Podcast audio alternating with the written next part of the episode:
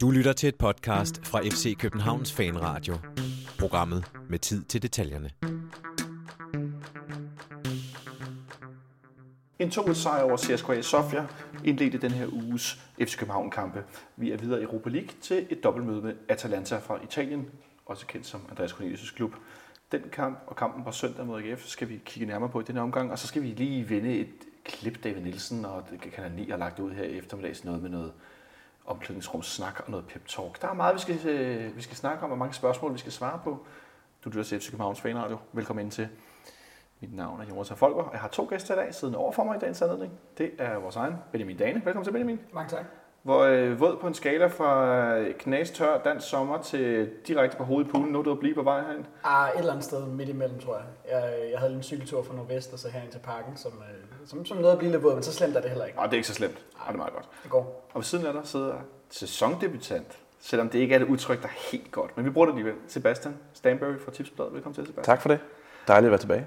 Ja, dejligt at have dig tilbage. Jeg kan jo øh, sige, at jeg har siddet i eftermiddags og hørt dig tale med din kollega Thomas Pønt Mm. Om øh, fodbold blandt andet, men også om det her med at opleve sport, man ikke troede, man skulle se, Ja, og vilde oplevelser. Og så øh, helt kort vil jeg bare øh, nævne, at I taler om øh, det her stangspring, der var til EM forleden, den her finale, hvor den 18-årige svensker Duplantis, ja. Armand Duplantis. han, øh, han springer 6 meter 5. Ja. Og jeg sad også og sappede, fuldstændig som I gjorde, og så kom forbi det her, og det var, det var en helt vild oplevelse at se den her 18-årige svensker, der slet ikke fattede, hvad han selv lavede. Og de andre stangspringere, der hyldede ham, som om at han var... Ja, det var fordi, at alle synes, det var så vildt, og det var så øh, ud af ingenting, at han gjorde det. Mm. Men det var sjovt at høre. Det Ja. vil jeg bare øh, give stor kado for. Det er jeg glad for, tak. Og det skal lige siges, du har ikke siddet inde på redaktionen, hvor vi har snakket om det her. Du har hørt det i vores podcast. Ja, jeg hørte det i podcast. Øh, hvad hedder det? Øh, en halvleg-redaktion. Præcis. Det, det kan i hvert fald anbefalingsværdigt herfra, hvis man har lidt øh, podcast-nørdede sportstendenser, som nogle af os jo øh, nogle af os ligger inde med en smule af. Øh, vi skal snakke om kampen i går. Mm. Øh, vi skal snakke om kampen på, på søndag. Og øh, jeg synes, at øh, vi bare skal springe øh, ud i det, Benjamin. Øh, en, en kamp i går mod et hold, som jeg stod med en fornemmelse af, at, at vi var bedre end. Også selvom vi havde været en mand i overtal det meste af tiden i Bulgarien. Men jeg stod med sådan en klar fornemmelse af, at vi var bedre end CSKA Sofia. Ja, altså man kunne i hvert fald man kunne bedre se det i går, end man kunne i kampen dernede, synes jeg. Øhm, som, som, var, som jo var meget lige, hvis ikke at de var bedre end os, indtil at, at de fik en mand udvist. Øhm, men i går synes jeg, at vi spiller en, en kamp, hvor vi har, har god kontrol øh, i størstedelen af de 90 minutter. Der er selvfølgelig en, en periode her efter, efter deres udligning, hvor, hvor der opstår en eller anden form for, for naturlig nervøsitet, tror jeg, også lidt på, på tribunerne, men, men det varede ikke så længe, fordi så, så fik vi jo den her 2-1-scoring. Men, men en, en god kontrolleret øh, europæisk hjemmekamp, synes jeg, hvor at, øh, at, at vi havde godt styr på dem det meste af kampen. Selvom at, at, at jeg faktisk synes, at, at det er et godt hold, CSKA. Ja, et meget fint hold, Sebastian, men også et hold, som jeg havde lidt svært at blive klog på, fordi de svingede øh, ret meget i løbet af begge kampe i deres øh, præstation. Ja, altså, jeg synes jo, det, det er spøjst med de her europæiske kampe, ikke? specielt når man, når man sidder i, på et stadion og ser en, en kamp, hvor, hvor, hvor holdet, øh, hjemmeholdet har vundet ude i kampen, så ved man ikke, hvilken kamp det kommer til at blive øh, i de første tid. Altså i modsætning til en almindelig ligakamp, hvor man altid ved, at holdene går efter at vinde, og det er ligesom, det handler om at få tre point, så ved man ikke, hvad det kommer til at blive for en kamp i Europa. Specielt i sådan en der, hvor, hvor de hjemmeholdet har vundet ude i kampen. Fordi bliver det sådan en, som bare skal køres hjem på rutinen, øh, bliver sådan en, hvor det skal køres hjem på rutinen, bliver det sådan en, hvor der skal måske skal bides negle, fordi at udehold kommer foran, og så er der lige pludselig noget med udebanemål, og hvad ved jeg. Eller bliver det sådan en, hvor, hvor hjemmeholdet bare kører, den, kører holdet over i, i, en, i en stor sejr. Så det vil sige, i, i går, det, det er som regel afgjort af 1-0 målet, ikke? og i går synes jeg, der var sådan lidt stillstand, ikke så mange chancer, sådan lidt sådan, uh, hvad, der skete ikke så meget, indtil vi så fik 1-0 mål til FC København, og så tænkte man, okay, nu, nu, nu er det svært at se gå galt for det her FCK-hold. Og så kommer der alligevel en udligning, hvor man tænker, okay, kan der nå at ske noget nu? Og så fandt man så lynroligt ud af, at det gjorde der så ikke alligevel, fordi så kom 2-1 mål, og så var det slut. Så sådan en, det, det, det var sådan en lidt underlig afventende. Jeg havde bare sådan en, ah, kan vi lige gå frem og lukke kampen? Så hvilede vi rigtig meget. Ja, men, men det er jo også en kamp, hvor altså sådan, sådan stod jeg også på, og havde det på tribunen inden kampen, at altså man står også lidt og, og, hov, og tænker på, hvad, altså hvad er det for et udtryk, som CSKA kommer med? Hvor, hvor langt frem på banen kommer de? Og, og sådan nogle ting. Der er jo også nogle, nogle, øh, altså, nogle ubekendte der, ikke? og det viser sig ret hurtigt, at jamen, de, de fortsatte lidt den stil, de havde, havde vist i den første kamp. Altså det her med rent faktisk ikke at stå så højt på banen, spille en lille smule afventende. Øhm, man kunne se, at, at de, de rigtig gerne ville have os til at spille nogle, nogle risikable afleveringer ind i banen, så de kunne lægge et, et pres på vores centrale midtbanespillere, og så ligesom lukrere på nogle fejl, stjæle den derfra, og så køre kontra. Ikke? Øhm, og, og, og, og sådan forløber det meste af første halvleg jo. De, de kommer ikke, de, de virker ikke så interesserede i at komme specielt langt op på banen. Øhm, og, og vi har jo heller ikke nogen interesse i at forsere i sådan en kamp, og det er også derfor, at, at som du siger, vi spiller måske en lille smule henholdende, øh, holder bolden godt i gang, øh, behøver ikke at, og, hvad skal man sige, øh, spille sig direkte hele tiden. Øh, og det sætter jo sit præg på, hvad det, hvad det er for især for en, for en første halvleg, det bliver, synes jeg. Men vil også øh, lidt spøjst af det her hold, som er tydeligvis er god på kontra, og de, det, det er de dygtige til, men jeg, jeg så sådan selv i den periode i første halvleg, hvor vi var meget, lad os bare kalde det henholdende, og hvis så sådan tilbage og spillede bolden lidt rundt, at, og tænkte, okay, hvor er de her kontra hen? For indimellem havde de jo bolden, og de erobrede bolden indimellem, men de slog ikke rigtig de her kontra. Jeg tror, det var vores øh, evne til at forsvare mod dem, eller tror du simpelthen bare, de, de var for defensivt indstillet? Altså, jeg synes i hvert fald, at vi håndterede deres måde at spille på væsentligt bedre, end vi gjorde de første 20 minutter nede i, i Bulgarien. Altså, der blev ikke lavet de her opspilsfejl på samme måde, som, som de kan ligge og lukrere på, og derfra slå kontrerne. Og det har da helt klart noget at sige, at vi simpelthen var, var sikre og bedre i vores boldomgang. Øhm, og det var også derfor, som jeg, som jeg indledte med at sige, at jeg synes, det var en meget sådan, Øh, altså en meget sådan professionel indsats, synes jeg egentlig er et, at, at, at et godt udtryk. Vi, vi gjorde det, der skulle til, og så, og så ikke så meget mere heller. Nej, ikke så meget mere. Øh, det var heller ikke noget, linjedommeren over ved A-tribunen åbenbart var indstillet på i første halvleg, Sebastian. Jeg har da sjældent set et så klart offside blive til mål. Ja, det, det pussy er jo, at der rent faktisk er en linje, altså en decideret linje, han kan se i græsset, fordi en døj er i straffesparksfeltet, og det er forsvarende ikke sådan rigtigt. De er måske lige på, på, står på linjen. Ikke? Så der, altså, en ting er, at de normalt skal vide det der, men her er der faktisk en, en klar hvid linje i, øh, tegnet i græsset, han kan bruge til at, til at tjekke på det. Ikke? Jeg har et billede ja, her, du som, se det som, der, ikke? som vi lægger ud på altså, Facebook og Twitter med, øh, med linket til udsendelsen her. Der kan man se, at den mand, der er tættest på, står tydeligvis bag ham og står på linjen, og, og så er der jo et, øh, tre FCK-spillere i feltet, hvis man tæller, øh, er det Robert Skovman, der er som den nederste. Og han, og han er den, der er tættest på at være ja. øh, onside, og han er også offside. Ja, det er han nok ja. lige akkurat med overkroppen. Så, så ja, det er, det, er, det, det er ret vildt. Og han ja. står jo godt. Altså, han står umiddelbart godt linjevogteren. Man kan se, at han står læner sig lidt tilbage mod midterlinjen ja. for at se offside. Ikke? Men, mm. men det er... Altså, jeg kan næsten ikke overskue, hvor dårligt dømt det er. Ja. Det er helt, helt vildt og sjovt nok.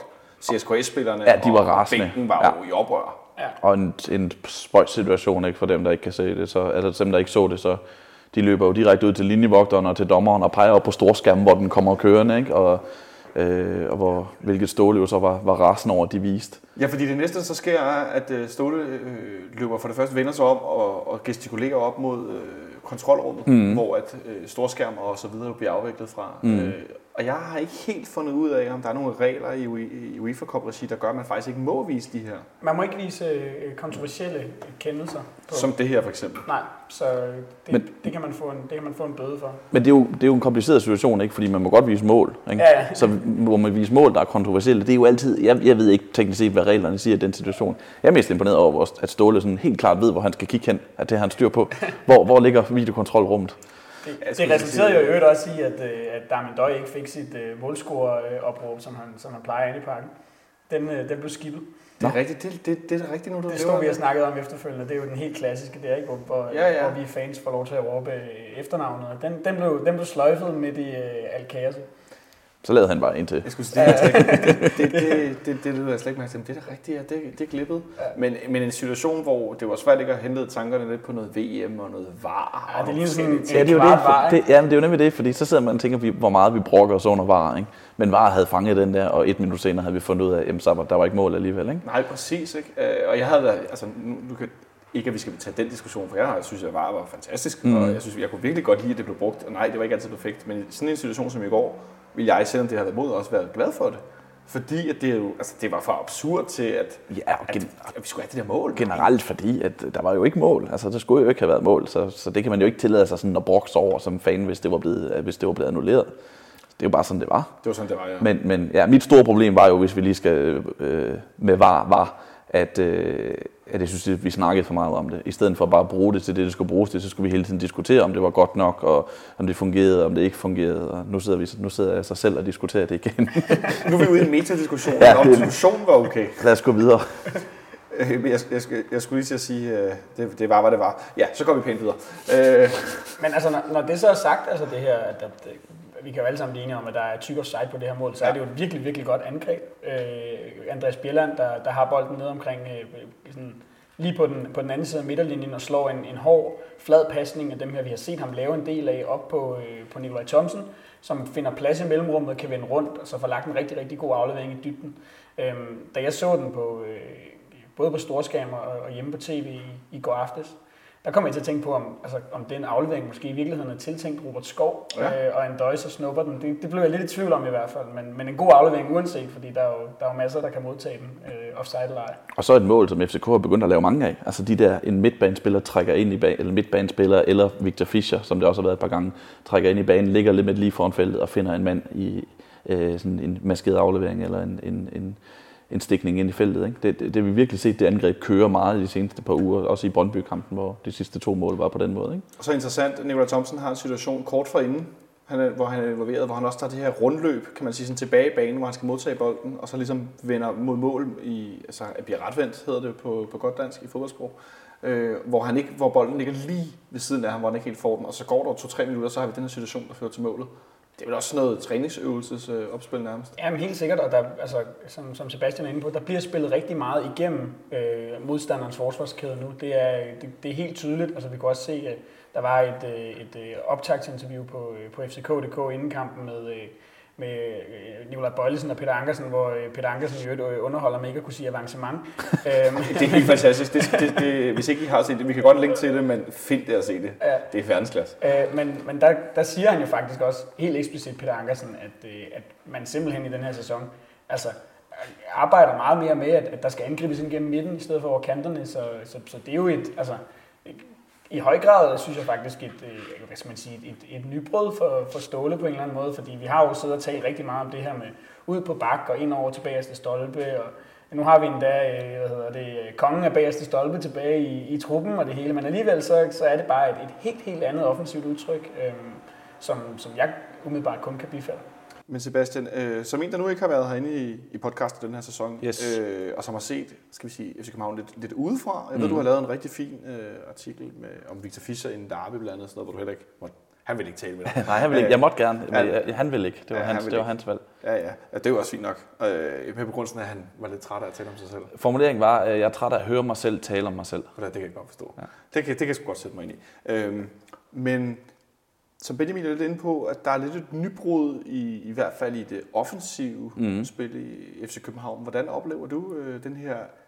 Vi er jo ikke helt nyt, for vi spillede også lidt sådan i foråret, men nu er det blevet endnu mere offensivt, end det var øh, tidligere. Ja, og, ja helt sikkert. Øh, og øh, jeg ved ikke, fordi personellet er jo egentlig ikke så meget anderledes i forhold til, at, at Damon Døj har erstattet Santander, ikke? Øh, Øh, Fischer var der også i foråret. Han er så brygget mere og spiller nu permanent angriber, ser det ud som. Ikke?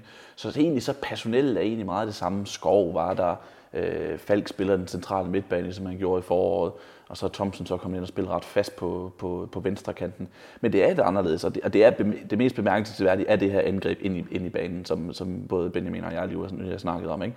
Og det handler jo også om, at, øh, at Bøjlesen mere og mere bliver etableret som venstreback, som aldrig har været den der, der går til baglinjen og slår indlæg. Øh, og, og, og, og spillerne er der til det. Spillerne er der til at spille på den der måde. Ikke? Øh, Thompson og, og Fischer, når han trækker lidt tilbage, Skov for den sags skyld også, er spillere, der kan komme ind og, og tilbyde sig i rummet. Øh, Damien Døj kan godt holde et, et, et centerforsvar beskæftiget ene mand, så der er mulighed, øh, der er mulighed for at lave de der løb ind og, og rive nogle forsvars fra hinanden. Der er spillere, der er dygtige nok til at slå de her afleveringer. Ikke? Øh, så de ikke bare bryder bagover baglinjen, eller er for nemme at læse, eller hvad ved jeg. Ikke? Der, der er spillere, der har kvaliteten til at slå den her. Det er jo et af de smukkeste syn i fodbold, det er den her aflevering, der bliver slået ind om en bak, og så en, en spiller, der kommer fra den anden ende og, og rammer den ikke? Og, og sparker mål. Det, det kan personligt kan jeg rigtig godt lide. Så øh, jeg synes, det er meget interessant, og det, det, det er helt tydeligt, fordi det virkelig er sådan, der bliver angrebet lige nu, og, og det så også har haft succes med, øh, med to mål mod Brøndby, med et af målene i går, med, med målet, øh, der med Døjs mål blev annulleret fra offside i går, var det, var det samme koncept. Ikke? Så øh, tydeligt og, og også interessant at se. Jeg kan, jeg kan godt lide det udtryk. Og det er jo også altså, et, et andet interessant aspekt, for det er jo rigtigt, det Sebastian siger med, at det er jo meget den samme besætning. Altså, og, og det er jo, altså en døje er jo på mange måder i hvert fald en, en en til erstatning for, for Santander. Så det er jo også interessant, og det skal man jo måske spørge øh, Ståle Solbakken om ved, ved lejlighed, men altså, om man, man måske har sat sig ned på et eller andet tidspunkt og, og kigget på, at, jamen, øh, at, at der var der en bedre måde at, at udnytte øh, det her spillermateriale på, eller, eller er det kommet lidt mere tilfældigt, fordi man har kunne se, at det her, at, at, at, at det har fungeret godt. Øh, altså, det, jeg, jeg er bare lidt interesseret i at vide, hvor, altså, hvor kommer det ligesom fra det her? Ikke? Fordi det er jo rigtigt, det er jo ikke fordi, at der er blevet hentet fem nye mand ind til offensiven øh, hvad hedder det, i, i løbet af, af, af sommerpausen, som så lige pludselig gør, at man er nødt til at spille på en helt anden måde, end man gjorde øh, før sommerpausen, selvom det er rigtigt, at øh, man også så lidt tendenser til det i, i foråret.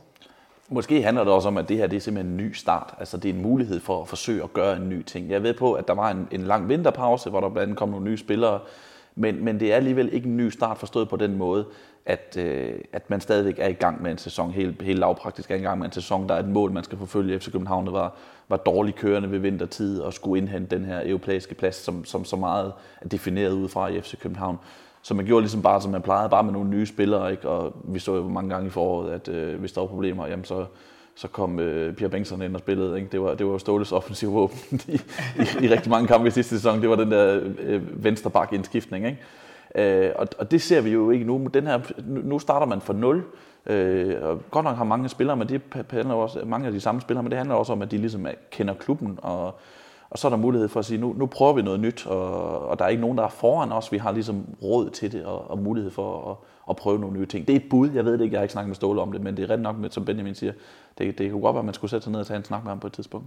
Og, og samtidig i, i vinter kan man også sige, der, der var missionen jo, altså frem for alt var jo simpelthen at få sat en prop i det her midterforsvar. Mm. Øh, og i det hele taget i den defensive organisation, der væltede jo mål ind i efteråret. Så det er jo rigtigt, at det kan jo godt være, at man ligesom har sagt, okay, vi tager den en af gangen, ikke? Vi, skal have, hvad det, vi skal have styr på organisationen, og så har man, fordi man har fået det øh, i løbet af foråret, og samtidig også har fået forstærket bagkæden, jamen så har der måske netop været, jamen så har næste skridt ligesom været at sige, men nu bygger vi en, en ny fase på i offensiven. Ikke? Men det er, i hvert fald, det er i hvert fald interessant, det der er sket.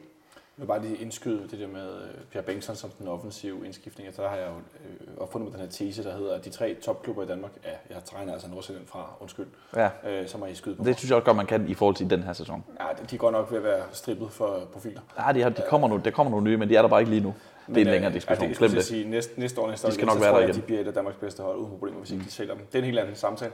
Men hvor vi i FC København har Pierre Bengtsson som den her skæve offensive satsning eller indskiftning, så har de Brøndby Michael Ure, og så har de i Midtjylland øh, Simon Ugusun.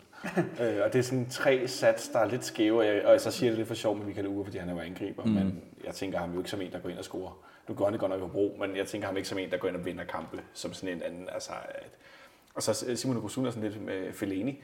Øh, det er lidt spøjst, at de har sådan en øh, helt skaldet Fellaini i FC Midtjylland, som også kan gå ind og være sådan lidt hovedstødsstærk, men som så var det ikke så godt i deres kamp mod Atlanta. Det er derfor, jeg fik de der vibes med, at...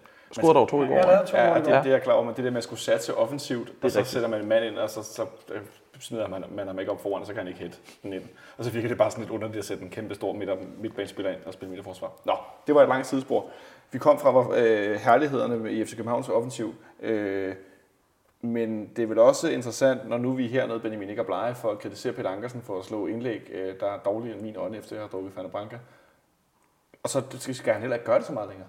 Er, er, det, er det også en erkendelse af, at de der backs måske ikke er nogen, der er verdens bedste indlægsspillere? Tror du, vi har spillet videre med Ludvig og, og øh, lad os sige, øh, whoever på højre bakken, der kunne slå dem, altså, og så har vi fortsat på den anden måde?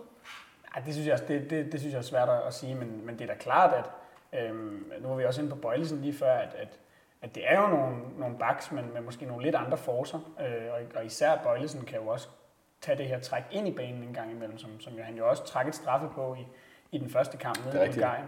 Øhm, og, og kan lave det her med, at han, han laver også, det er jo også det, som, som vi laver 3-1-målet på mod Brøndby, altså lave det her lidt tidligere flade indspil. Øhm, så, så det er bare en, altså det er en anden måde at, at spille bakkene på, og øh, altså, jeg er da helt sikker på, at det også sagtens kan få, kan få Ankersen til at se bedre ud, og jeg er måske også en af grundene til, at jeg personligt har synes, at han, han har, har set bedre ud her i sæsonstarten, end, end han gjorde i store dele af sidste sæson. Ja, fordi man kan sige med Ankersen, han er jo en spiller, det har han været helt tilbage fra sin, faktisk, faktisk fra sin Vejle-tid, ikke? Altså, hvor han, han får sin senior debut i Vejle, som jeg husker det. Øh, det burde jeg vide. Øh, at der har, han har jo altid været en offensiv bak, ikke?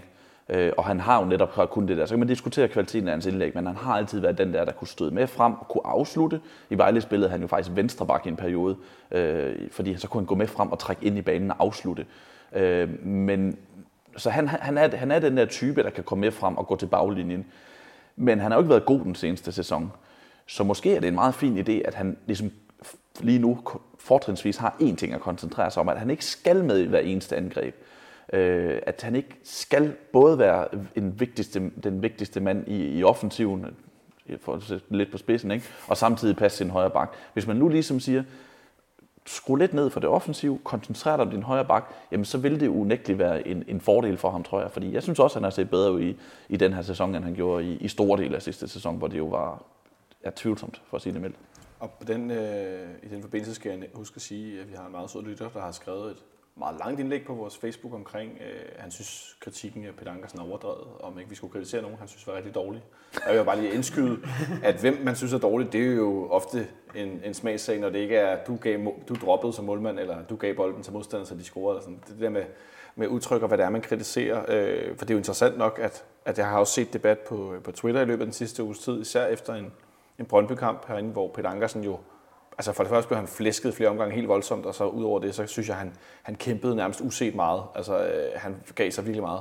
Så, så begyndte folk at diskutere, om det var hans attitude i virkeligheden, som er problemet, og, ikke, og så bliver det gjort op til, øv, du laver dårlig indlæg, hvis synes, du er dårlig. Mm. Altså, så det, så det, altså, det bliver lidt sådan en, hvad det, det handler om. Jeg kan også godt synes, han er en bøv nogle gange, det jeg føler også selv nogle gange, så det er, hvad det er. Men lad os nu kigge på det fodboldmæssige, så har jeg det. Kig nu på det fodboldfaglige. Den der kamp i Bulgarien forleden, den var alt andet lige helt forfærdelig, så det synes jeg godt, man kan, man kan pejle på.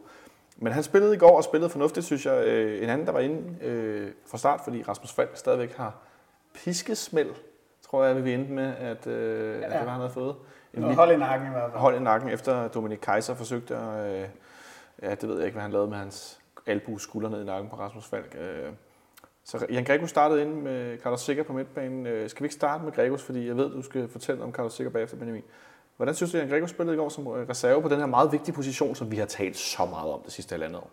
Jamen, jeg synes, at, jeg synes, at Gregos gjorde en udmærket figur på den centrale midtbane i, i første halvleg. Men øhm, det, jeg næsten hæfter mig mest ved ved hans, ved hans præstation i går, det er faktisk den her udskiftning. Jeg står sammen med min, min sidemand her øh, oppe på, på sektion 12 og står og snakker om, lige da de har udlignet, og Gregos som noget af det første, der vi har givet bolden op øh, nærmest sådan øh, paniksparker en, øh, en, øh, lang aflevering op i, øh, i, fri, i højre frimærke og får en kæmpe sviner af Victor Fischer. At sådan, når sådan noget sker i en kamp, og det synes jeg også, man så flere gange sidste sæson, altså de der situationer er Jan Gregus bare ikke bygget til at håndtere. Han er simpelthen ikke øh, altså, øh, mentalt stærk nok. Han er en af de spillere, som, som kollapser som et korthus, når, når der kommer pres på på den der måde. Øhm, og, og derfor var den en enorm forudsigelig, den her udskiftning, øh, hvor, hvor William Kvist kom ind, og, og, og synes jeg var med til at, at sætte en, en, en prop i, eller i hvert fald afværge den her begyndende nervøsitet, der ligesom var efter målet. Ja. Jeg synes, det er meget sigende for ham, det her med, at han, han er ikke i stand til at tage det der ansvar, men, men som vi flere gange også har snakket om, han er jo en god boldspiller. Øhm, han kan nogle ting offensivt, har en god aflevering, han har et fremragende spark for distancen. Øhm, altså, mange af de ting gør han jo også rigtig fint i går, men det er lidt det der igen, som vi altid, synes jeg, sidder og savner øh, fra ham andet end i glemt, øh, at, at han bare ikke helt fylder nok derinde, og det kan man så sige, at øh, for nu at, at tage lidt forskud på Sikker, at det, han fyldte så for to, så, øh, så, så, så, så, så slap Gregos lidt på den konto i hvert fald. Jeg synes jo, det store problem med Jan Gregos, det er, at man ikke kan stole på ham. Altså, jeg, jeg kan rigtig godt lide ham som fodboldspiller, netop fordi han har det der. Han har også en selvtillid til spil nogle gange, ikke, hvor han siger, nu rykker jeg skulle lige forbi to mand. Ikke?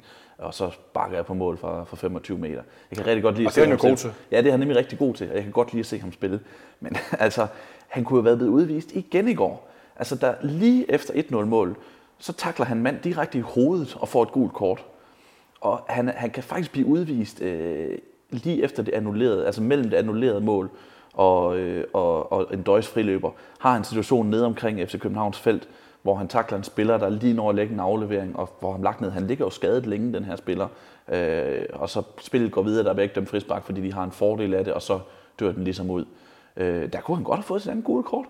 Og så, øh, altså, så var han så blevet udvist for fjerde gang i de europæiske kampe. Ja, så har vi kendt Jan Gregos igen. Og så bliver han også udskiftet lige efter det. Ikke? Så man kan ikke stole på ham, og jeg, jeg tjekkede statistikken. Han har fået fire, gul, fire gule kort i 53 kampe. I, øh, fire, fire kort i det hele taget i 53 kampe i Superligaen. Det er 0,075 per kamp. I Europa har han fået syv kort i 32 kampe. Det er 0,22 kort per kamp. Og tre af dem har altså været røde. Ikke? Altså, hvis man ser på sammenligning spiller med William Quist, han stiger fra 0,14 til 0,15 øh, ad, kort per kamp, når han spiller i Europa. Så det er, jo, det, det, er jo, det er jo helt vildt det her med, at der er som om, der er et spændingsniveau, der bare er for højt, når han spiller i Europa. Og, og det, er jo, det er jo et problem. Altså, fordi, ja, det skal jeg lige love Fordi det er hver gang, man ser ham spille i Europa, så tænker man, det kan gå galt på det her tidspunkt, og vi ved ikke, hvornår det kommer. Det synes jeg bare er bemærkelsesværdigt. Og, og som sagt, jeg kan rigtig godt lide ham, men man kan ikke stole på ham. Og jeg tror også, det er præcis derfor, den altså, udskiftning kommer. Som, altså, Ej, det var jo lige bagefter. Ja, fordi at, at, at det er netop det der med, at man, man, man kan ikke 100% regne med ham, og så i en fase af kampen, hvor at CSKA er på vej tilbage, og der i forvejen er lidt usikkerhed på holdet og sådan nogle ting, der går det bare ikke. Og så, så kan man sige, så, så er William Kvist heldigvis en god mand at sætte ind.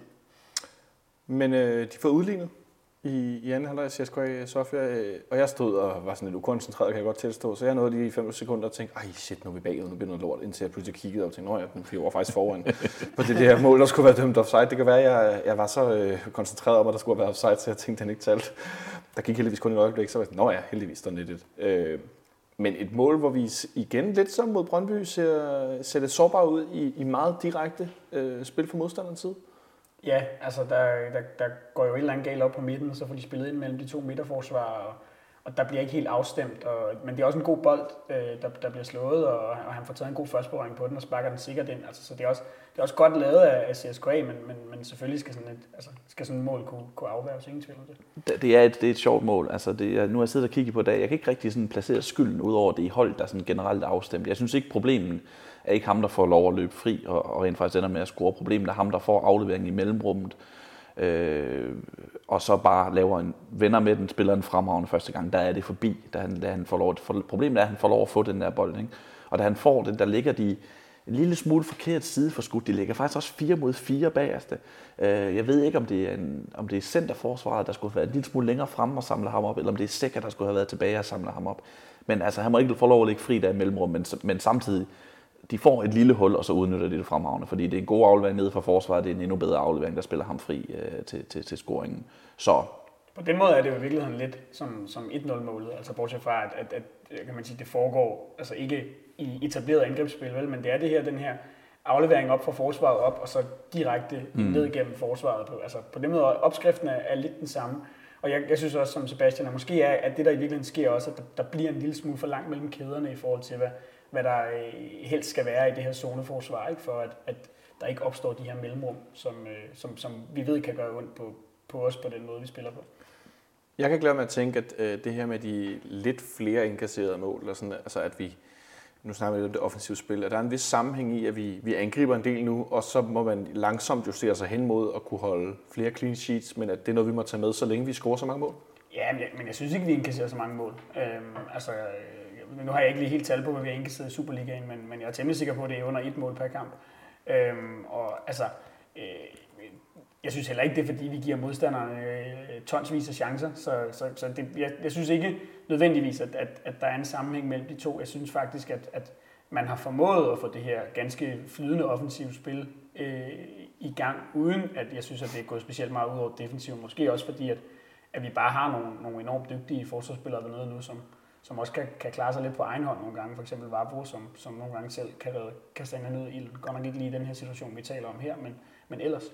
Altså nu har vi lukket 0,60 mål ind i Superligaen den her sæson indtil videre. Tre mål i fem kampe, ikke? Ja, ja. jeg synes ikke, det er problemet. Og to af dem, to af dem i premieren. Det er også ret godt, ja. må man sige. Jeg synes, jeg synes, det er pænt. Ja, det er det jo helt objektivt. Det er to mål i premieren, som var forløbig en one-off for FC København i den her sæson. Ikke? Og så det eneste, der er scoret siden han har været de danske visemester.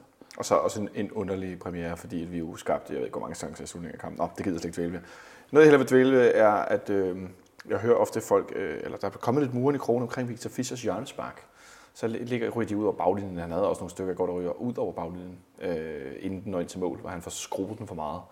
Ellers så rammer de første mand. Og jeg synes, der, også, der var sådan lidt, oh, hvad skal jeg sige, Christian Eriksen tendens efterhånden Det at ramme første mand, når man ved, at spilleren har en sindssygt god spark af afleveringsteknik, og så bliver den der bold skruet ind i hovedet på en, der står foran for sig stolpe. Det synes jeg er problematisk.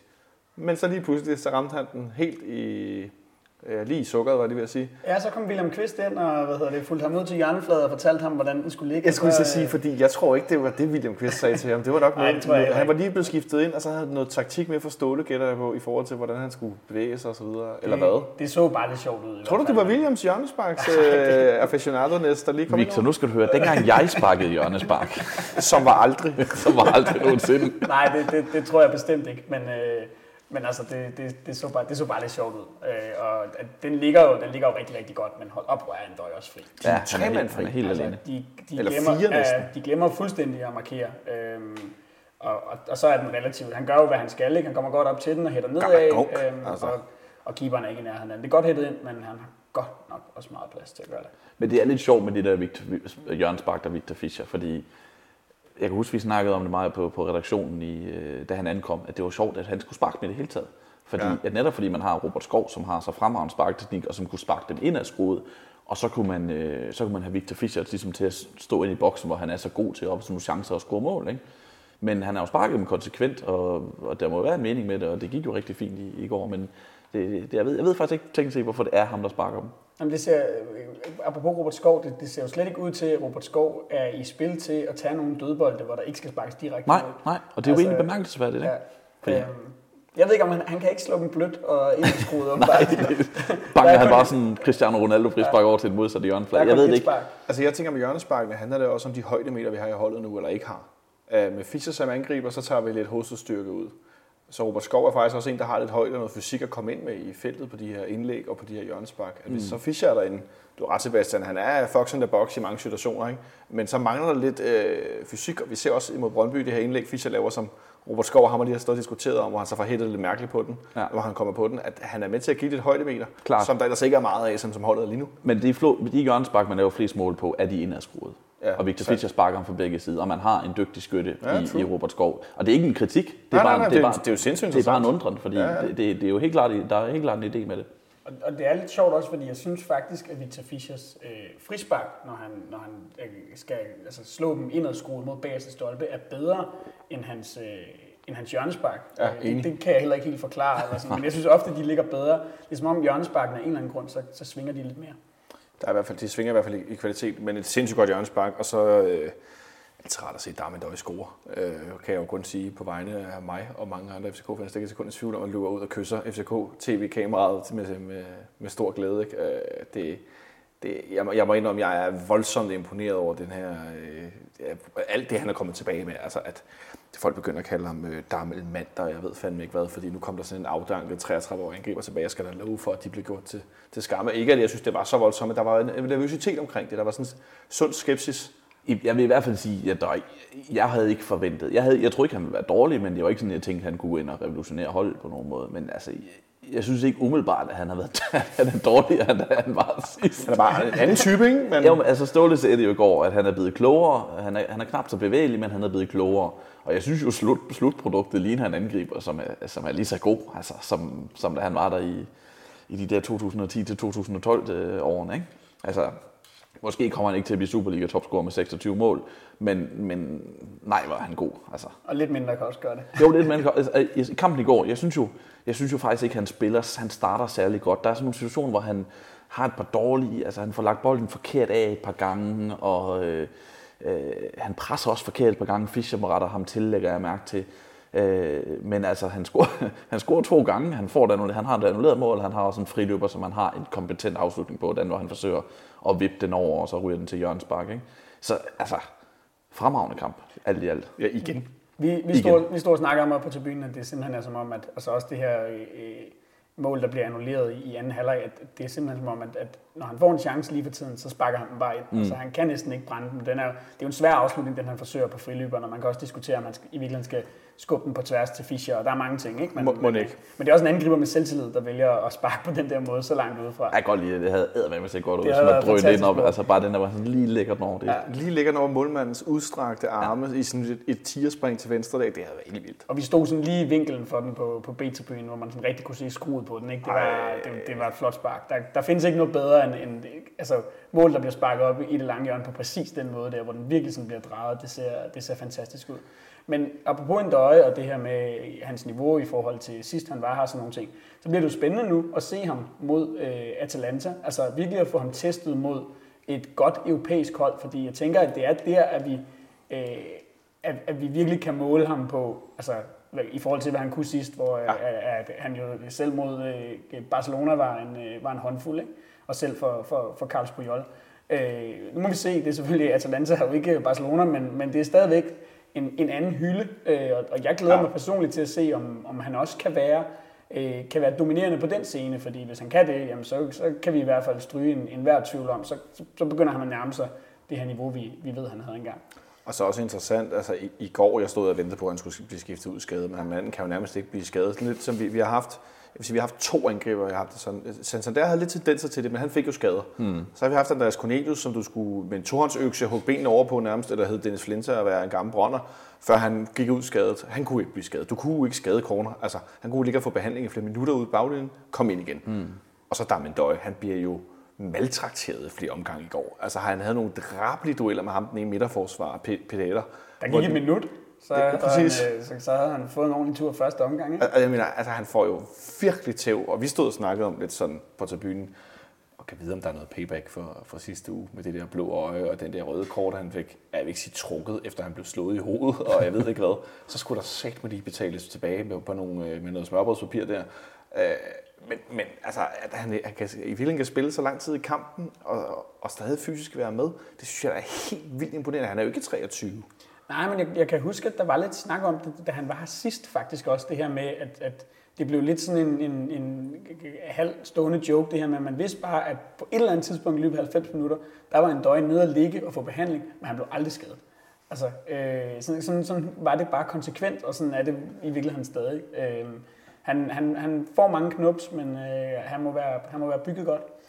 Man slår sig på en døj, som vi sagde i gamle dage. Øh, det er snart ved hver 10 år siden, det kan jeg da huske, det sagde vi i hvert fald til hinanden, altså man slår sig på en døj. Øh, og det gør de også både med bål og fysik. Det gjorde de også i går. Øh, og så går han ud til sidst i kampen, fordi at Pietro Sotilio får comeback efter sin mavemuskeloperation, der gik betændelse i, hvordan pokker var det, det var og så var han ude i længere tid. Det var i hvert fald noget værre rod. Øh. Ja, han var blevet opereret nede ja, på Kyberen, eller sådan et eller andet. Ja, det, eller, ikke? Og det var, ja, jeg, jeg tror, øh, det skal man ikke gøre igen i hvert fald. Nej, jeg, jeg, jeg, tror også, at nogen har fået nogle lærepenge der. Øh, han kommer så ind og får et par minutter til sidst, uden noget nævneværdigt. Øh, men lige pludselig har vi rigtig mange angriber. Victor Fischer spiller morgerlæs fast angriber, som Sebastian er inde på. Kenan Kodro har gjort det med blandet succes. Øh, jeg vil ikke øh, sige øh, meget succes, jeg vil sige mest den anden vej desværre, men med, men med mål også øh, uden at være super, super prangende. Han har gjort det okay. Og så øh, har vi øh, hvad hedder det, Jonas Vind, som stadig er ude med den her grove skade, der går øh, i hvert fald halvanden måned, to måneder nu. Og så kommer Pieters tilbage, og så har vi Damien Døje, som de har talt om. Lige pludselig har vi rigtig mange angriber, Benjamin. Og Carlo Holte. Og Carlo Holte, som ja. spiller fløj indimellem, og mm. også kan spille angriber. Mm. Det, det er noget uvandt situation, at vi, vi er gået fra i, i sidste sæson og forrige sæson indimellem at spille med fløjspillere som angriber. Nu har vi jo nærmest øh, til, til to hold. Altså, efter at det ser ud til, at Victor Fischer mere eller mindre har spillet sig ind øh, permanent som angriber. Jeg tror så jo ikke godt, vi kan komme til at se ham komme til at ligge og veksle mellem de her to positioner stadigvæk, især når vi kommer lidt længere hen på efteråret, og hvis vi kommer i, i Europa League-gruppespil, og der skal roteres lidt og sådan nogle ting, så, så tror jeg godt, der kan komme til at ske lidt der. Men øh, lige nu er det jo øh, tæt på for første gang i meget, meget lang tid, føler jeg, at, at vi er ved at næsten har for mange angriber, øh, når, når Jonas Vind engang øh, kommer tilbage og er klar, fordi han, Øh, det vi så for ham i foråret, var jo også en angriber, som ikke bare skal rende ned på reserveholdet. Altså han, skal jo, øh, han er jo klar til at, at konkurrere på lige fod med alle de andre. Men, øh, men det bliver spændende for Peter tilbage. Der går nok også lidt tid, før han rigtig er i omdrejninger og sådan nogle ting. Men, øh, men han havde jo en, en, en udmærket sidste sæson i hvert fald, øh, sådan rent statistisk i forhold til hans mål. Så kan man tale om det spillemæssige, men han er jo også en spiller, der skal, der skal tage de her ekstra skridt nu, ikke? Øh, og, og bliver nødt til det jo, fordi ellers så kommer han til at sidde på bænken. Og der er to ting i det her med, med Jonas Vind og med Peters, Sebastian. Den første, jeg har sådan meget øh, tænkt på Darmen Døje. Stor angriber, lille angriber, Victor Fischer. Mm. Men også Pieters som den her anderledes type. Jeg kan ikke lade være med at få med Pieters og en Døje sådan nogle Santin, en Døje vibes. Selvom jeg ved godt, at Santin var mere drible stærk end Pieters er. Men der er stadig nogle ting i, i de der typer, sammen, som jeg, jeg kan ikke lade være med sådan at tænke, åh, oh, der kan godt være noget rigtig, rigtig godt kendt i de der to sammen. Måske, muligvis. Øh, altså, det, det, der, det, jeg ligesom tænker, det er, at det ikke er sikkert, at vi kommer til at se dem så meget sammen. Forstået på den måde, at øh, efter i går er det blevet endnu mere tydeligt, at Ståle han har fundet sin A-opstilling. i, altså, alle de andre de klubber, de, øh, der spiller i Europa, de roterer jo øst og vest for, for, for ligesom at er bange for, at de, de knækker, når de, både, altså når de har de her engelske uger med, med Europa torsdag og Superliga søndag. Og Ståle Solbakken, han kører den samme strafstilling mod Brøndby og mod øh, CSKA Sofia, minus så som han er tvunget til at skifte ud på grund af hans skade. Ikke?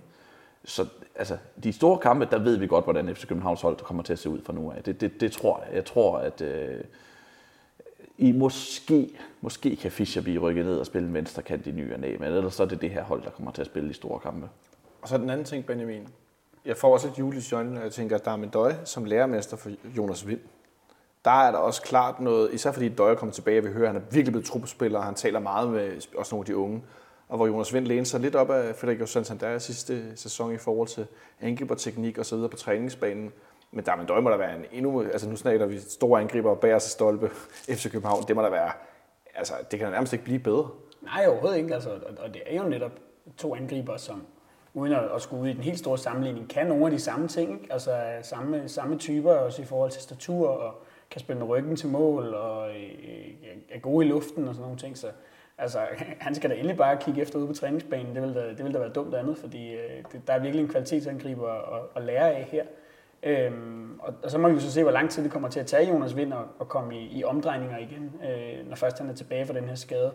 Øhm, det der jo er lidt med ham også, det er jo det her med, at man har talt om, at man, jeg tror, man venter lidt længere, end man øh, egentlig er nødt til, øh, synes jeg, Ståle har været ude at sige et par gange, fordi det er det her med, at det er anden gang, han har en, en ret alvorlig fiber i samme øh, lår i en ret ung alder. Så, så, så man er nødt til at være lidt forsigtig med ham. Så jeg, jeg tror ikke, vi kommer til at se ret meget til ham i det her efterår. Det kan både øh, Victor Fischer og Nikolaj Bøjlesen fortælle ham om, at det skal man være varsom med. De har haft flere år, år ude, da de var i Ajax med netop fiberskader. Ikke?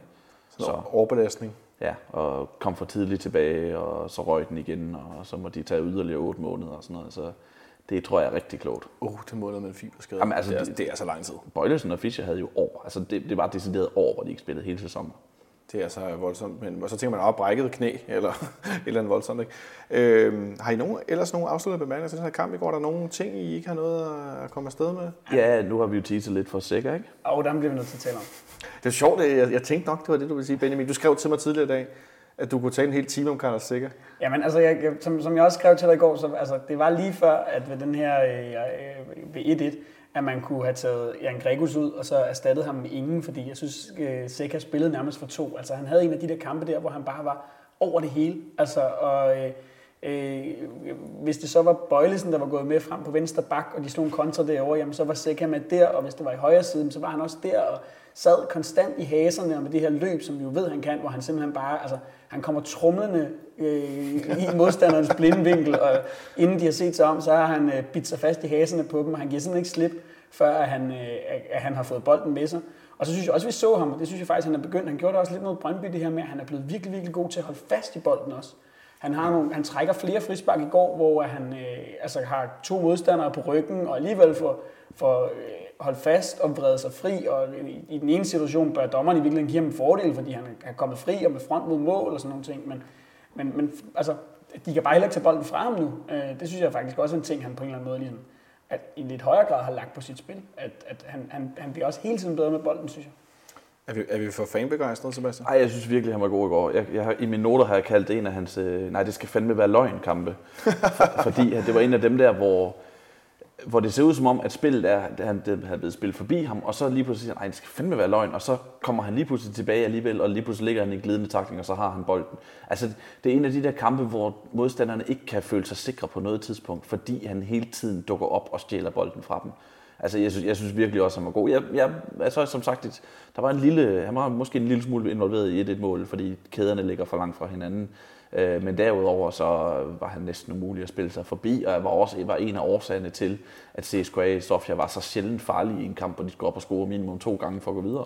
Den græske ko var meget spil i går, Benjamin. Og vi ser den der evne, han har også til, at, han, at, at når han så kommer ind i de her dueller, Altså, der er rigtig mange, som, og også fordi det foregår tit også for ham i sådan nogle returløb ude ved sidelinjen og sådan nogle ting. Der er rigtig mange spillere, som så får de taklet den til indkast eller sådan nogle ting. Men sikkert, han har en eller anden, han har en eller anden evne til at komme ud af de her dueller med bolden og holde den i spil.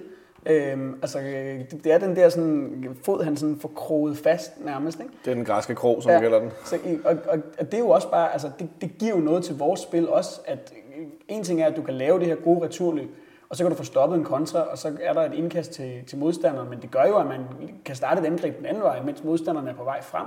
Så, så det er jo, et- altså, på den måde er det jo, er det, er det jo virkelig en kvalitet også, at han, han formår at holde bolden i spil også, når han laver de her returløb.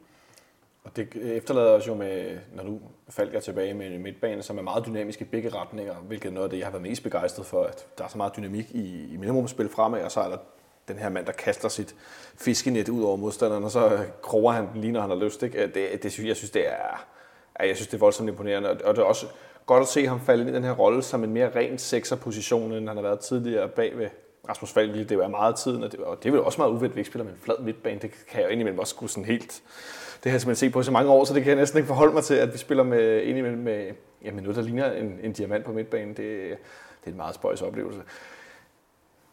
Jeg synes, vi skal forsøge at kåre en uh, man of the match for kampen i går. uh, jeg vil næsten lade dig starte, Sebastian, for Benjamin har lige teaset lidt for sin, tror jeg. Jamen, det, er, det, er, sikkert- det er også sikkert for mig, på Nå, trods af det okay. med Løjs to mål. Ja, jeg bliver også nødt til at give den til sikker. Nå, men øh, det er Klub Eni her rundt om bordet i FC Københavns Fanradio, øh, som i dag igen sidder i fanklubben. Kan du sikre man of the match mod CFKA Sofia? Det er der vist ingen tvivl om. Øh, inden vi lukker kampen helt ned, så var William Kvist på banen. Og i den forbindelse, der har vi jo, øh, eller skal vi sige Nicolai Ingemann, som også er en af vores faste gæster, han har introduceret William Kvist rouletten. Og der øh, teasede jeg, eller ikke teasede, men jeg spurgte jeg kære lytter derude sidste gang, vi havde haft William på banen, om ikke nogen kunne lave en jingle eller finde på et navn til noget eller andet. Og så har vi simpelthen en kær lytter, som har skrevet til os og har lavet en, øh, en jingle til den her roulette, som vi skal lave et øjeblik, som vi øh, kommer til at, øh, at høre. Så øh, Kasper, hvis du vil afspille jinglen. Den her med at have flest kampe for FCK, min hjerteklub og mit sted, det betyder faktisk noget. Nu opnået flest kampe for Kanarias største klub igen. Altså det, det synes jeg er et fedt skud at gøre. William Quist rouletten.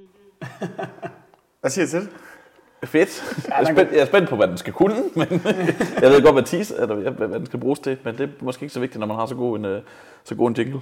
For, nej, lige præcis. Jeg synes, det er fantastisk jingle, og øh, skud til, til, til, til Thomas, der har lavet den. Det er, det, er helt fantastisk. Og, øh, jeg har så gjort det, jeg har plottet antallet af, William øh, Kvist. Han har jo spillet øh, 411 kampe, hvis jeg ikke tager meget fejl.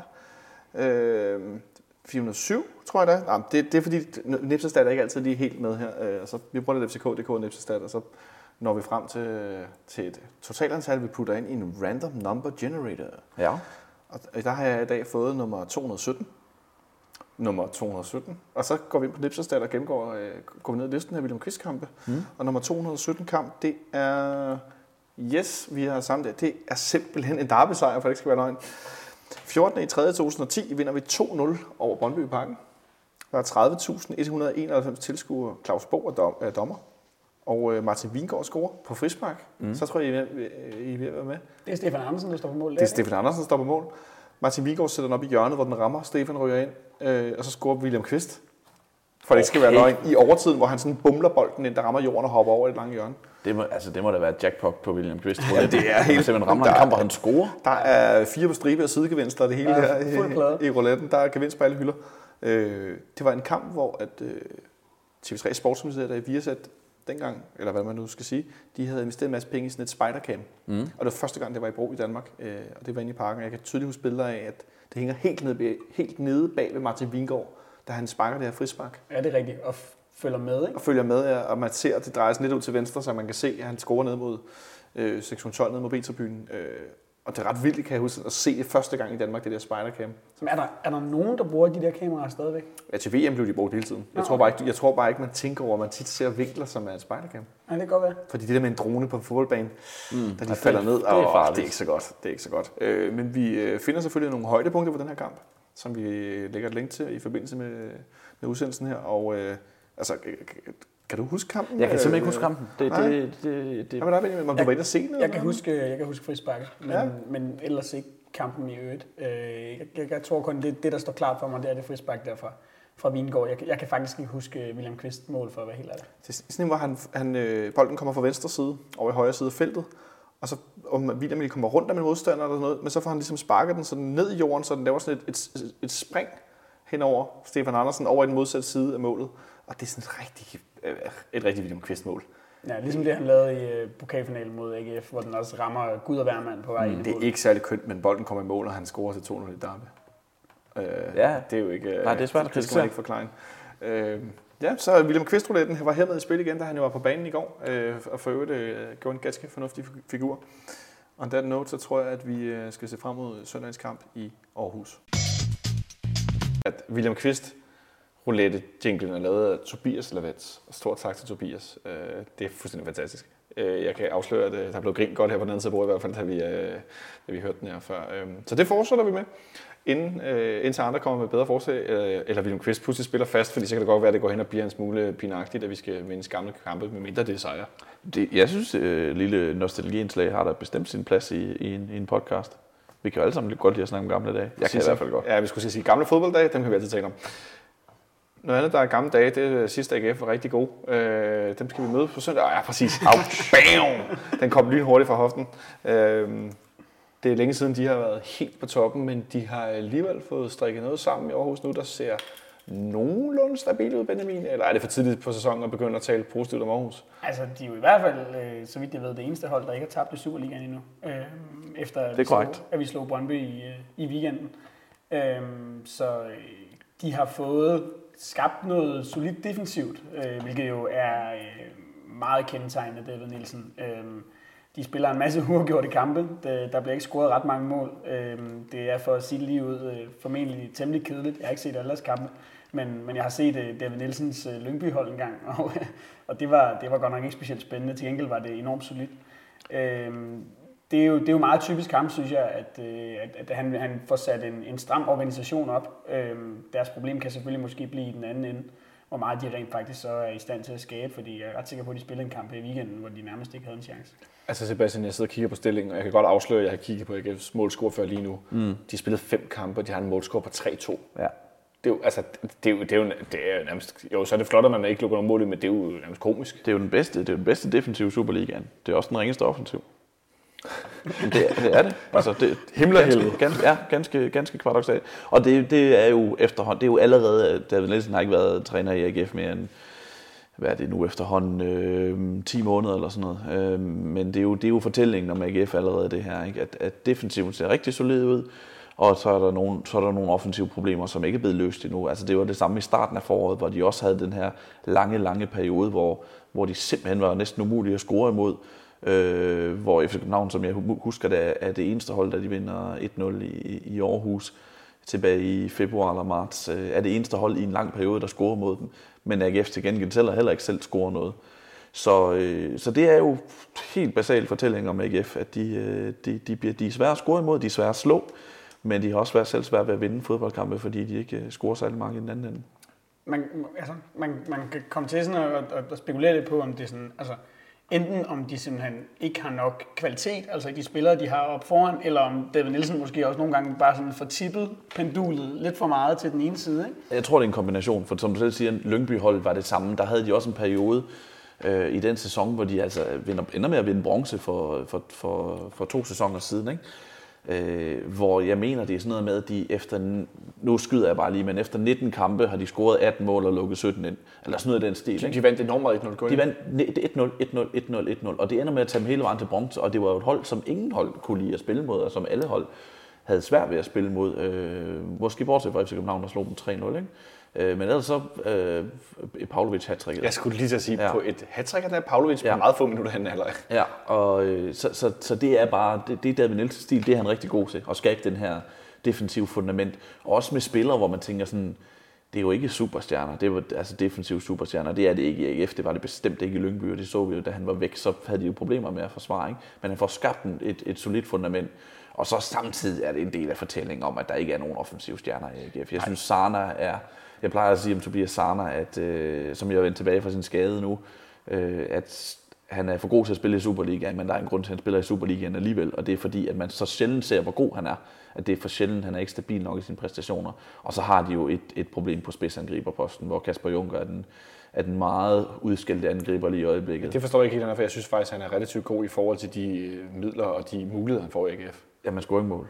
Nej, altså, det, det, så, men, så hvis du har en spidsangriber, der spiller stort set hver gang, men ikke scorer nogen mål, jamen så vil han få kritik. Sådan er det. Og det synes jeg er fair nok, en angriber med for at score mål. true that. Ja, og, og den spiller, som, som, som David Nielsen mangler nu, øh, hvis man sammenligner med den her sæson, med, hvor de bliver nummer tre med, med Lyngby, det er jo, der havde han jo Jeppe Kjær, ikke, som mm. havde en, en fantastisk sæson.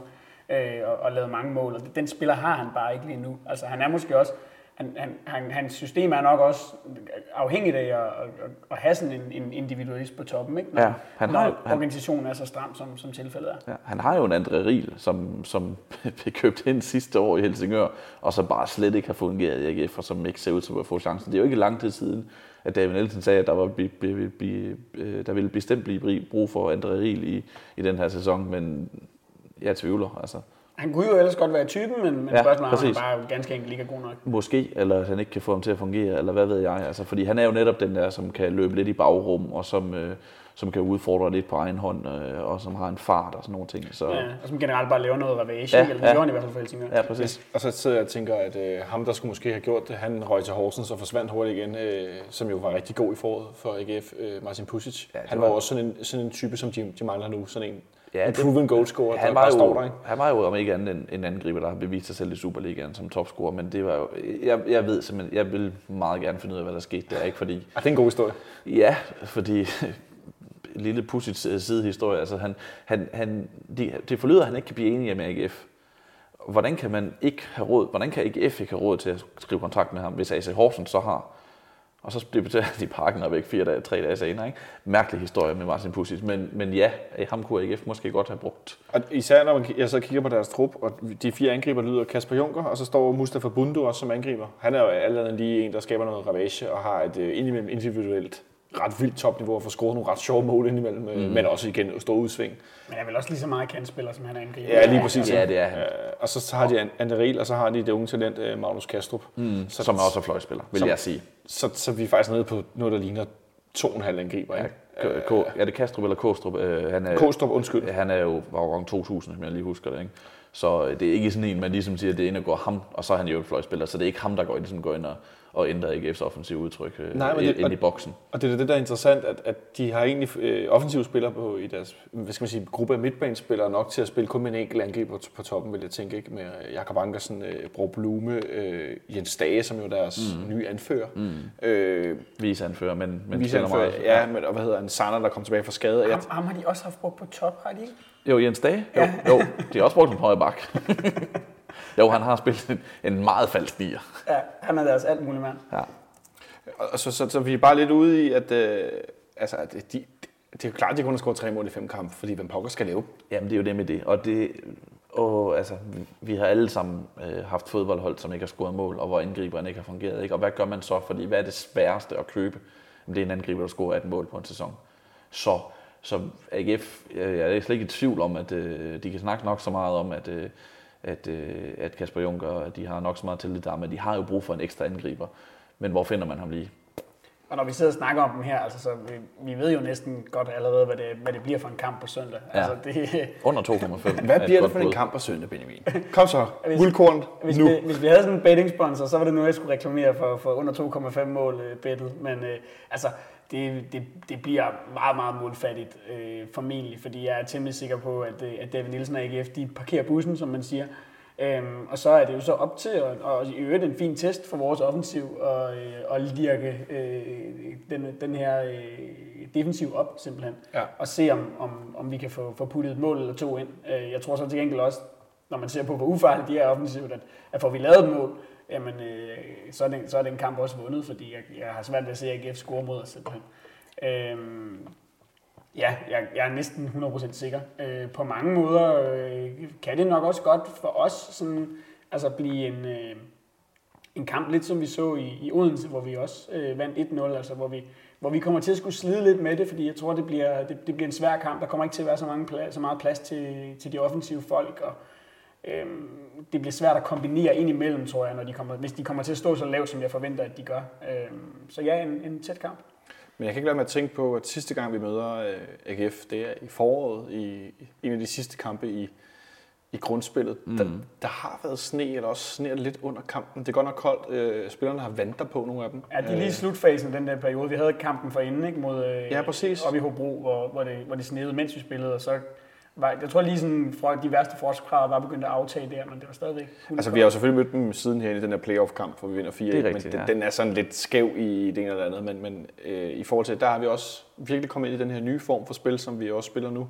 Men i, den, i kampen før det, der vinder vi 1-0 over i Aarhus i en som du lidt er inde på, Benjamin. Kamp under 2,5 mål, og det er grimt. Ja, Det og er grimt kedeligt. hele gang, og Og det var kedeligt. rigtig, rigtig. Forfærdelig fodboldkamp. Og så til sidst, så får, øh, hvem pokker er det, AGF's forsvarsspiller, er det Bachmann, eller hvem er det, der får, øh, nej, det er Daniel Pedersen, Ja, der er som, får, som får ramt bolden lidt uheldigt, og så prikker Santander der til den, og så lægger han den ind til sidst øh, i det 83 minutter, vi vinder 1-0 øh, i en frygtelig fodboldkamp. Øh, men på det tidspunkt, hurra, vi vinder.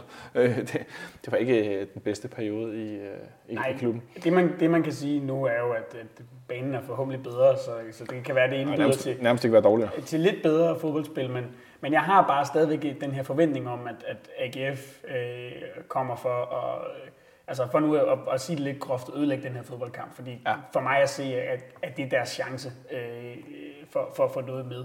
Øh, det er at stille sig lavt og, og, og gøre det så svært som muligt for vores offensiv at komme i gang i de her kombinationer, som, som vi har set på det seneste. Hvad for nogle forventninger har du, Sebastian, til kampen? De samme. Og tak for i dag. Øh. Nej, det, det bliver det. Altså, øhm, nu snakker vi, det, det er sjovt det her med, med banen, som sandsynligvis er bedre. Jeg, jeg, jeg interviewede David Nielsen i foråret omkring det her med, at deres forsvar var virkelig, virkelig godt i starten af sæsonen. Men så begyndte at lukke øh, starten af foråret, men så begyndte at lukke flere og flere mål ind, som foråret skred frem. Og jeg spurgte ham om, hvad, hvad han ligesom selv havde analyser på det der, så sagde jeg, jamen, det er nemmere at forsvare på en dårlig fodboldbane. Altså en dårlig, en dårlig bane. Det var da meget ærligt, Ja, det var det nemlig, og det sagde han helt sikkert. Det, på nogle hold er det, det er nemmere at forsvare sig mod FC København på en dårlig fodboldbane. Jeg mener specifikt til at nævne FC København, øh, end mod en, på en god bane. Det er sådan en øh, Haderslev, Aarhus... Øh, Ja, og, øh, og det synes jeg var ret interessant. Øh, men man må bare sige, at nu er banerne gode, og nu forsvarer de rigtig, rigtig godt igen. Øh, jeg, jeg, jeg, synes jo, øh, jeg synes jo, at da de, da de spillede den der kamp i, i parken, øh, Europa Cup kvalifikationskampen, der fik det, det var som om, det var som, at de skulle begynde at spille voksenfodbold igen, ikke? efter de havde været nede der Er nedrykningsslutspil. det dine yndlingsspiller? Ja, der kunne de jo ikke forsvare. Og de havde, Erik Johanssons mål var måske den dårligste op- opdækning i feltet, jeg nogensinde har set. Det var, altså, Ja, den var faktisk værre end i torsdags. Meget jeg, jeg, jeg værre. skulle at sige, Altså, er- hvad er han i går? CSKA Sofia var et betonforsvar sammenlignet med, med det der Johansson, der bare får løb og løb helt alene ind i feltet. Øhm, så, men nu tror jeg ligesom, de har vendet sig til igen at spille mod de gode hold i Superligaen, fordi de har jo klaret 0-0 mod Midtjylland, godt, godt nok hvor Midtjylland brænder straffespark, og 1-1 mod Nordsjælland, som også kan noget offensivt og har mange spillere. Ikke? Og så, øh, så altså stort set ikke lukket mål ind, som vi snakker om. To mål i fem kampe, det er pænt. Og det er mod, mod ganske fine hold, nogle af dem. Ikke? Bliver du lidt nervøs nu, Benjamin? Nej, ikke, ikke, ikke, ikke specielt, men, okay. men, men bare lige for at drage endnu en parallel til den her OB-kamp, ja. øh, hvor øh, nogle af vores spillere, og, Ståle også var ude at sige efter kampen, det her med en, en meget tør bane, der ikke var blevet vandet. Så man kunne måske godt forestille sig, at, at David Nielsen kunne finde på at, øh, at instruere dem øh, i ikke at, ikke at vande den her bane. Altså simpelthen igen for øh, ikke at skabe optimale øh, betingelser for, øh, for, for kombinationsfodbold.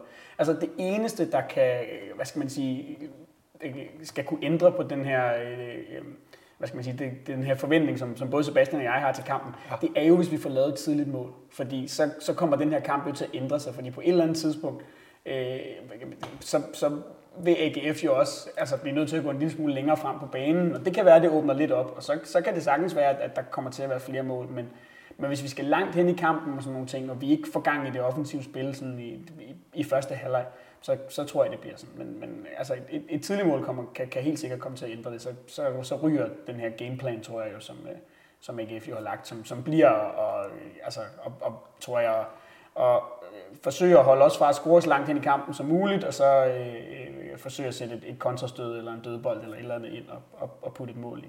Det er en mulighed. En anden mulighed er, at gameplanen ikke ændrer sig overhovedet. Altså, fordi det, er, altså, det defensivt vil stadigvæk være AGF's styrke. Ja, det så, selvfølgelig så det er ikke sikkert, at det ligesom siger, at nu er vi bagud efter 14 minutter, så lad os gå all in på attack. Fordi det, så, så kan de komme i problemer, hvis de satser på en offensiv, der ikke fungerer, og i stedet for så smider det, de, det de er rigtig gode til. Ikke? Så jeg tror, 1-0 til en tidlig 1-0-scoring til, til FC København vil måske ikke ændre kampudtrykket så meget. De vil stadigvæk satse på at slå til i de få muligheder, de, de, de skaber offensivt. Det, det, det, det er en mulighed i hvert fald. Og i øvrigt skulle det regne på øh, søndag i Aarhus. Så, Ja. så banen... Øh, Så det- det- den banen kan- vander sig selv. Ja, den baner sig selv. Men jeg kan ikke lade med at tænke, det der meget fint citat med David Nielsen, at det er nemmere at forsvare mod nogle hold, og så, som du erindrer specifikt mod os på, mm. på, en, på en dårligere bane, hvor jeg bare ikke kan lade med at tænke, at det er den nemmeste måde at forsvare på, ikke at forsvare med gode spillere. Eller sådan altså, at øh, man forsvarer godt, hvis man er dygtig. Eller sådan altså, at, øh, Det, det er lidt sjovt det her med banen, fordi man skal jo både forsvare og angribe på den. Eller sådan. Jeg ved godt, det kan være sværere at skabe noget på en dårlig bane, end at, end at Det er det, han ødelægge, til, ikke? tror jeg. Altså. Men omvendt så er det sådan lidt, at øh, de rigtige, altså sådan, nu nævnte Benjamin kampen i Hobro, hvor det jo snede undervejs, og der spillede vi noget af det bedste øh, fodbold, vi havde gjort i lang, lang tid, kombinationsfodbold, mm. langs øh, sneen, græsset, hvad skal vi kalde det, øhm, hvor jeg, jeg kom til at tænke på, "Nå, det var fordi banen pludselig var helt jævn, og der var ikke øh, sådan nogle øh, klatter på. Sådan. Altså, så, så det er sådan lidt, jeg synes, det er lidt sjovt i hvert fald. Oh, men, men altså, det kan jo også godt lade sig gøre at spille god fodbold på en, på en dårlig bane. Det kræver bare, at øh, hvad kan man sige, at afleveringerne og kombinationer og sådan noget sidder endnu mere skabet end, end, end på en god bane, fordi bolden hopper lidt og, og sådan nogle ting. Så selvfølgelig kan det lade sig gøre, men det er da klart, at, at, at det skaber bedre betingelser. Og øh, grund til, at han, altså, han siger det, tænker jeg også er, at, at hvis man kigger på det specifikt til sådan en kamp her, det er jo, at altså, AGF kommer jo formentlig, altså, øh, selvfølgelig vil de gerne vinde, men, men jeg går ud fra, at de kommer for at få få 0-0 på søndag. Det vil de i hvert fald være fint tilfreds med, det er jeg sikker på. Så en kamp mod AGF på søndag, hvor vi spiller i Aarhus. Øh, vi spiller jo så om torsdagen i, ikke i Bergamo, men i øh, Reggio Emilia, Emilio, tror jeg det hedder. Øh, vi skal spille mod, øh, mod Atalanta på udebane om torsdagen. Tror du, det kommer til at påvirke startopstillingen, Benjamin? Ja, det tror jeg, det gør. Jeg tror ikke, øh, ikke markant, men jeg, jeg forestiller mig, at, at den opstilling, vi, øh, vi så i, i går, som, øh, som vi også så mod Brøndby minus Rasmus Falk, forhåbentlig er Rasmus Falk klar til den tid. Det er dem, der skal spille, når, øh, når, vi, skal, øh, når vi skal møde Atalanta i den første kamp dernede. Der kan måske være, et- vi kan, det kan vi komme til, men der er alt det her med midtbanen og sådan noget. Men, men det tror jeg, det er den startopstilling, og det, så, så det bliver i kampen mod AGF, mm. hvis der skal roteres, at vi kommer til at rotere en lille smule. Jeg kunne måske godt forestille mig, at vi kommer til at se øh, øh, Kenan Kodro fra start. Øhm, I stedet for? Ja, nok ikke i stedet for en døje, men det kunne så skubbe Fischer ned på venstrekanten, eller at, at, at Fischer ikke starter inden, eller der, der kan være mange muligheder. Øhm, Papagiannopoulos kunne også være en mulighed, hvis, øh, hvis en af de to midterforsvar øh, trænger til et lille hvil. Øhm, Andreas Spilleren kommer fortsat at kigge ud. Måske, men, men altså, jeg, jeg tror ikke, vi kommer til at se mere end to-tre ændringer og sådan nogle ting. Jeg tror ikke, han kommer til at, at, at rotere et halvt hold, øh, bare fordi der er en kamp på torsdag. Øh, jeg spurgte Ståle til det med rotationerne i går, hvor han sagde... Det er derfor, du er kommet, Sebastian. Tak. Det er derfor, jeg gik i Skulle han have lov, haft lov til at svare først? Nej, øh, men, men han... Så nu bliver du smidt under bussen, Benjamin. jeg, jeg, spurgte ham til, jeg spurgte ham til det med, at øh, det her med, at FCK bare stiller det samme hold i samtlige kampe. Ikke? Øh, og der siger han, at det er tidligt på sæsonen, det kan de godt holde til. Faktisk er det en fordel for nogle af dem at få kampe og få minutter, for ligesom at spille sig i form. Øh, men han sagde så også, at der ville komme rotationer på søndag. Øh, han sagde ikke, hvor mange det bliver. Jeg tror på personligt, 2, 3, 4 er et, er et rigtig fint bud. Øh, fordi han sagde, at det bliver ikke det samme hold, som, som spillede i, i torsdag. Nej, jeg tænker også i forhold til Rasmus Falks skade, Jan Gregus, der ikke har spillet så meget her i, i de første kampe. Der er vel også noget der i forhold til, ja, nu så vi William Kvist komme ind i går. Øh, som Jamen, og, og vi ved jo heller ikke, om, om Falk er klar endnu til på søndag, så, så det kunne jo sagtens være, at, at Grego startede ind igen. Især hvis man rigtig, rigtig gerne vil have Rasmus Falk klar til den her kamp i Atalanta. Øhm, så, så kunne man godt forestille sig, at det var oplagt at Ståle sige, okay, så venter vi med ham. Og lad være med at bringe ham på, i den her kamp mod, mod AGF, øh, i hvert fald ikke fra start, øh, og, og, så, og så holder ham til Atalanta-kampen. Øhm, I forhold til det med, med spillere, der har, der har brug for at spille nogle kampe i streg og komme i gang, der synes jeg jo et af de, et af de gode eksempler på det, det er jo, det er jo Andreas Spiller, mm. øh, hvor man på forhånd inden de her to øh, kvalkampe og kamp mod Brøndby kunne have siddet og tænkt, når kan Andreas Spiller spille øh, 3-4 kampe på 10-12 dage, øh, og det har han jo mere eller mindre gjort, øh, og øh, altså, og han, han har jo også lignet en, der, der vi sad for et par uger siden og snakkede om, at han måske i nogle situationer så en lille smule rusten ud, som har haft rigtig godt af at få spillet en del kampe med korte mellemrum, fordi han simpelthen har haft brug for kamptræning. Og det samme med Endøj er et andet, et andet eksempel, altså som, som kommer til som 33-årig, har ikke øh, været med i hele opstartsfasen, og man tænker sådan, skal han lige bruge noget tid på at køre ind? Nej, han har spillet samtlige fem Superliga-kampe fra start, ikke? Øh, som jeg lige husker det. Så, så han er endnu et eksempel på dem, som det kan sagtens være sådan en som ham, han har tænkt på. Og så er det også interessant i, i, med Bjelland i forhold til sådan noget med, oh, den der skade, og der har tidligere været historier om, at han ikke træner så meget, og det ene eller andet, men øh, jeg kan da bare sige, at han ligner en mand, der er ved at være temmelig fit for fight i, i både den ene og den anden scene, så øh, stærkt gået, hvis, øh, hvis, hvis de har fået ham stablet lidt bedre på benene, end han har været tidligere. Ja, så kan man sige, så er der så mange kampe lige nu, så han, han kommer helt naturligt ikke til at træne ret meget. Det gør de generelt ikke jo. Altså, Nej, det er jo det er jo begrænset, når der er kamp øh, næsten hver tredje dag. Så øh, uden at komme med alt for meget bud, fordi jeg synes også, det her med rotationer i øjeblikket, det er delen med svært, fordi vi kender ikke lige, hvis en, en, en spiller har en lille bitte, ikke en og det er sådan frygteligt ud til at sige en skavank, men en, en, en, en lille bitte skade, eller har fået et slag, og man bliver sparet lidt, skal man spille torsdag i Italien, øh, sådan frem og tilbage. Og det aner vi jo ikke skid om, øh, men jeg tror også, at, at Kodro er et rigtig fint bud som, som en starter, i hvert fald i forhold til en, der bliver sparet på toppen. Ja, og jeg tror, at de rotationer, der vil være, vil vi komme til at se i angrebet og i midterforsvaret. Det er der, der, har, der er blevet rykket lidt rundt. Øhm, og så kan der komme noget på kanterne i forhold til det her med, at, at jamen, hvis Kodro så skal spille, og han stadig gerne stole vil have Fischer fra start. Det kan også være, at han skal have et hvil på et tidspunkt. Hvis han gerne vil have det, jamen, så kan det være, at altså, så bliver han jo formentlig rykket ned på venstre kant, de her ting. Ikke? Øhm, det kunne også godt være en kamp, jeg er slet ikke sikker på det, men det kunne godt være en kamp, hvor at jeg godt kunne se Ståle sige, Nå, men så starter Victor Fischer ude, og så kan man bringe ham i anden halvleg, hvis det bliver nødvendigt, fordi så, han har også spillet mange kampe og kommer oven på det her VM, og vi har også set ham nogle gange i slutningen af kampene stå og hive lidt efter vejret og sådan nogle ting. Så det kunne jo være, at han havde brug for et lille hvil på et tidspunkt, når man så spillede med Kurt Doindøje og Thompson og, og Skov på kanterne. Og hvis det så brænder på, så er ind med Victor Fischer. Og Og så kan man jo altid også begynde at sætte... laver han formentlig et, et, et mål eller en assist, som når han, hver gang han går på banen. Ja, nu hedder den jo 30, 30 kampe, 13 mål, 13 assist. 14 Øh, assist, eller hvad? Præcis. og, nu, og nu 31, 13, 31 14. 14 assist. Det er, det, det er fuldstændig voldsomt. Altså. Men øh, jeg synes i stedet for at sætte den her startopstilling, fordi at, øh, vi jo, der bliver roteret, at selvom vi har, som du er inde på Sebastian, en relativ, vi ved godt, hvad starten er nu, mm. så bliver der roteret en lille smule, og hvem det lige er og så videre, det, det er lidt for meget at kigge i stjernerne. Så et øh, bud på kampens resultat i stedet for. Jamen, så lad, fedt, at du spørger mig, så vil jeg den første til at sige 1-0 til FC København. Ah, altså, du ser Benjamin en, der lige har øh, tabt sin julegave på gulvet. Ja, jamen, øh, så siger jeg, øh, så siger jeg 0-2, og så er vi stadig under 2,5 mål. Ja, ikke dårligt, men øh, Kasper, her ved siden af mig, der er tekniker, han siger også 0-2. Det, så så er vi tre på samme resultat, for jeg tror også, vi vinder 2-0. Det er mit optimistiske bud, vil jeg jo sige. Jeg, jeg, jeg, tror i virkeligheden mere på Sebastians, men jeg, jeg, vi kan jo ikke se alle sammen sidde. Det kan vi så åbenbart godt, alle sammen sidde.